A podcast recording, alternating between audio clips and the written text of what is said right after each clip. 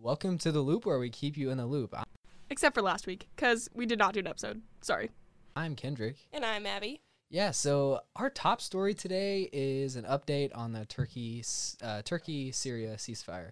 CNN reported that two U.S. officials on the ground um, told CNN that the ceasefire is not really holding up, um, but that Vice President Mike Pence um, had announced that he agreed, him and the Turkish president agreed um, that Turkey would not offensively go into northern Syria. So that's a big step. In the right direction. Yes. Um, what kind of led up to this was Trump um, taking troops out of that area and then opening up the space for that invasion. But since Mike Pence was able to kind of come to that agreement, we may see less of a conflict over there. I don't know. That's what I'm hoping for um, going forward because that whole situation just was not good. And everybody was mad about it, like, especially at Trump and just the administration for kind of going back on what he was saying originally. Um, but I think that now, now that that has that agreement has happened, it, it, it's a step in the right direction for that. For sure. Yeah. But in some other, um, not uh, particularly like bright news, there was recently a shooting um, in California this past week that actually killed five people at an Airbnb in Orinda and on Halloween. And it was um, a really sad occurrence in the fact that so there's a large party hosted at an Airbnb, and then the shooter came kills five people, but it's actually led to a lot of reforming like Airbnb's policies, so they can like kind of crack down and kind of prevent these like potential for um, these like bad situations in the future.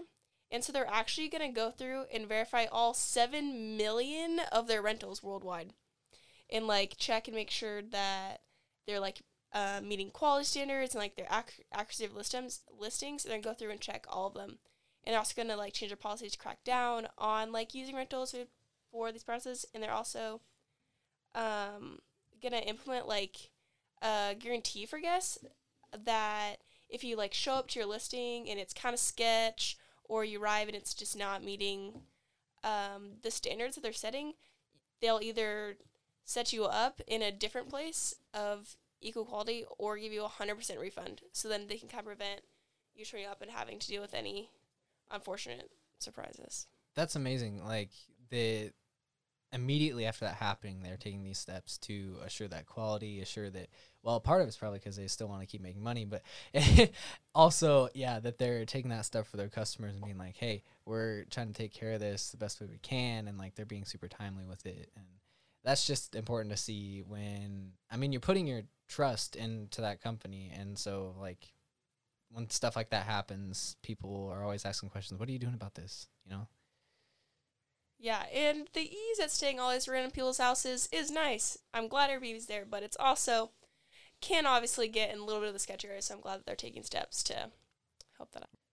But yeah, on to some lighter hearted stuff. Um, we have a weird story from the Associated Press, um, and it's relevant to us because it happened in Missouri. So, a Missouri Sheriff's Department sees 17 babies born in this in one year, like in the same year. In Hillsboro, Missouri, um, one sheriff's department has seen the ranks of its deputies' dads grow um, because 17 of their uh, off- law enforcement officers have welcomed babies into their families this year. Wow.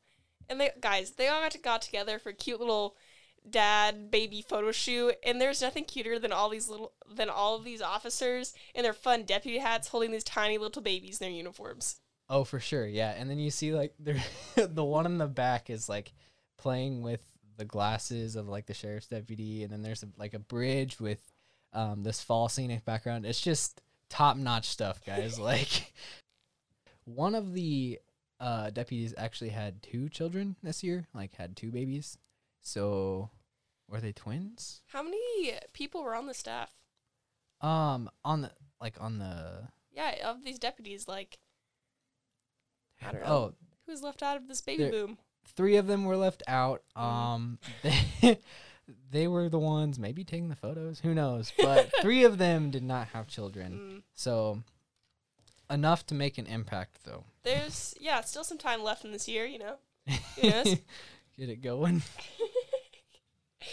in um, other news um, in Missouri, uh, we've we have a recent change. We're gonna have a recent change in this week with the closure of one business in town, Jock's Nitch, which has been a while uh, around a while, right, Kendrick? Yeah, it's been around since 2006. Um, yeah, and they're closing because they haven't really brought money into the their corporate office for a good five years. Um, I talked to the CEO, um, Phil Minton, and he said that they made the most money in 2009 whenever the Bear uh, the Bearcats won the national football championship.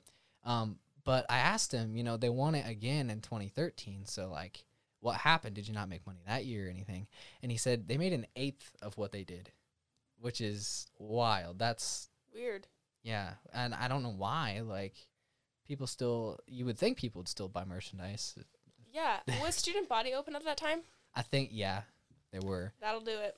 good competition will always drive businesses away. But um but yeah, it's just crazy because Jock's Nitch has this or had this deal where Northwest students would get like a pretty high percentage off of merchandise and stuff. And I got a pair of shoes there not too long ago actually, so I'm kind of feeling like like it's leaving and I'm feeling left out because now where am I going to go to get really cheap shoes? Pro Jock's Nitch. Sorry to see you go. oh, yep.